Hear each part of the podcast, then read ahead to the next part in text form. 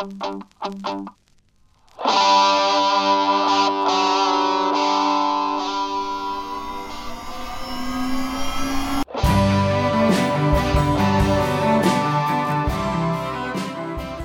of you know that I love America. I am an Americophile. Uh, I travel there three or four or five times a year, or I used to before the changed world. Uh, can't wait to get back there. And uh, I listen to CNN just about every day. Uh, I know that will lose me some listeners, but I also listen to political podcasts from the US, uh, from both the left, uh, the Pod Save America guys, and the right. Yes, I listen to Ben Shapiro regularly. I love all things American, and I've watched these last few months and watched what we've all really seen uh, Americans at war with each other, so to speak, at least rhetorically. And I wanted to do something on it, even just a little single, a little reflection. But no matter how much I thought about it, I just didn't feel like I was the one to do it. So I've invited the Undeceptions friend, our very own Georgia girl, Dr. Laurel Moffatt, to offer us a little reflection about the soul of America.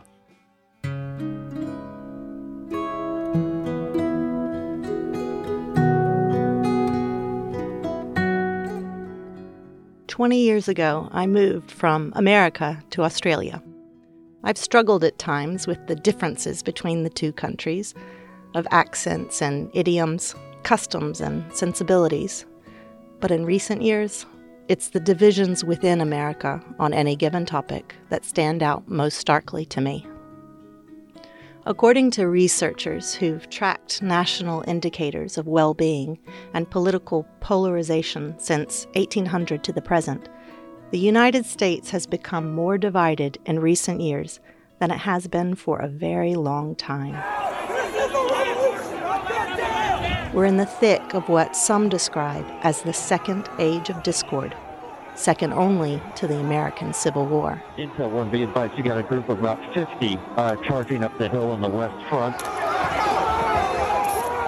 When the well being of a nation is healthy, a citizen's affinity for their chosen political position, what's called in party love, is stronger than their aversion to the opposite position, or their out party hate. Researchers have found that as divisions in America have grown and the sense of national well being has diminished, out party hate has steadily grown over the last 40 years so that it now outweighs in party love. At this time in history, it is more accurate to say that most Americans are drawn together by what they hate rather than what they love. And when this happens, a nation doesn't function well. We don't have to look much further than the American Capitol in the early weeks of 2021 to witness this hate in action and the destruction it causes.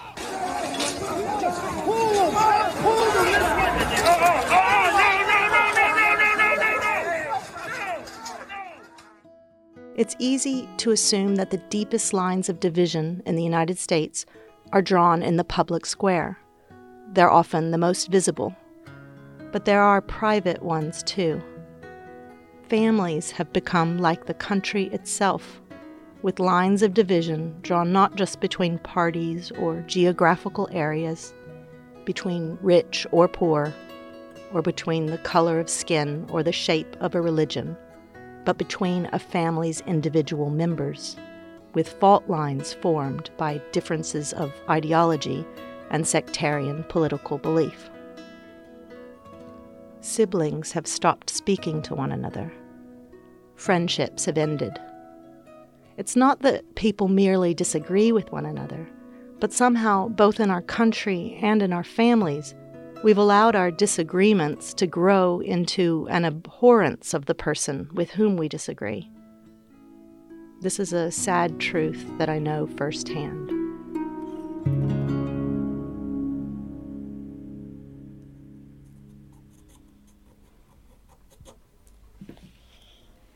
Should try it my pain.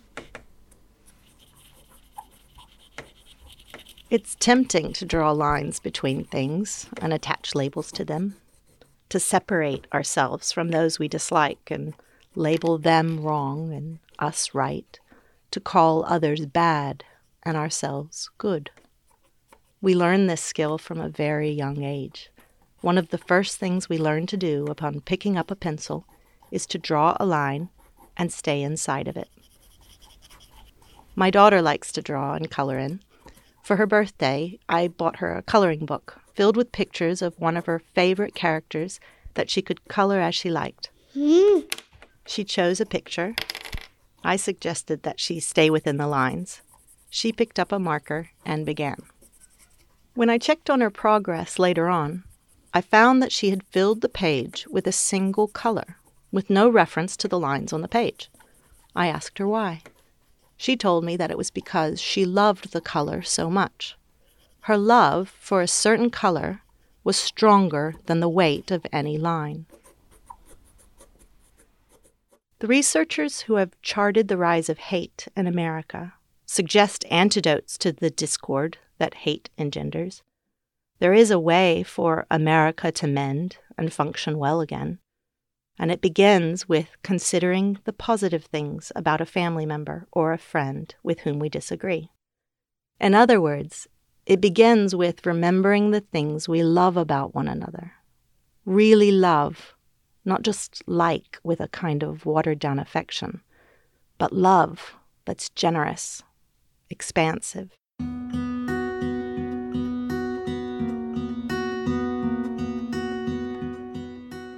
Perhaps there's a lesson in my daughter's coloring in, letting love get strong like that, so strong it crosses through the lines we draw between ourselves and colors the way we see one another.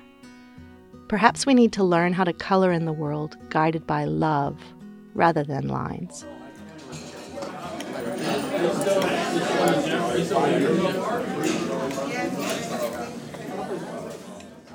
I wonder if it's this kind of love that the novelist Marilynne Robinson had in mind when she wrote in the New York Times that America is many things.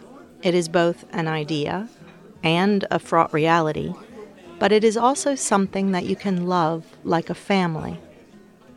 This love fosters a hope that any person who happens to, quote, fall under the definition of family will thrive and will experience even a difficult life as a blessing because his or her worth is a fact without conditions. She continues Human beings are sacred, therefore equal. We are asked to see one another in the light of a singular, inalienable worth that would make a family of us if we let it. If we let it. I hope that we will.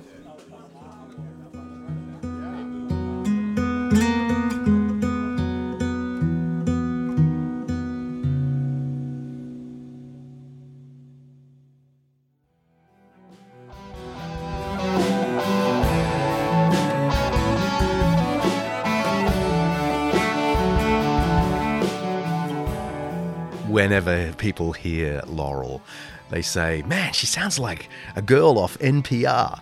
She really does. Uh, thanks so much for that, Laurel. I hope you enjoyed that single. We're going to be offering a few more uh, interviews and some reflections from me in this single format over the next few weeks. And God willing, we'll be back with a full season of episodes real soon. See ya.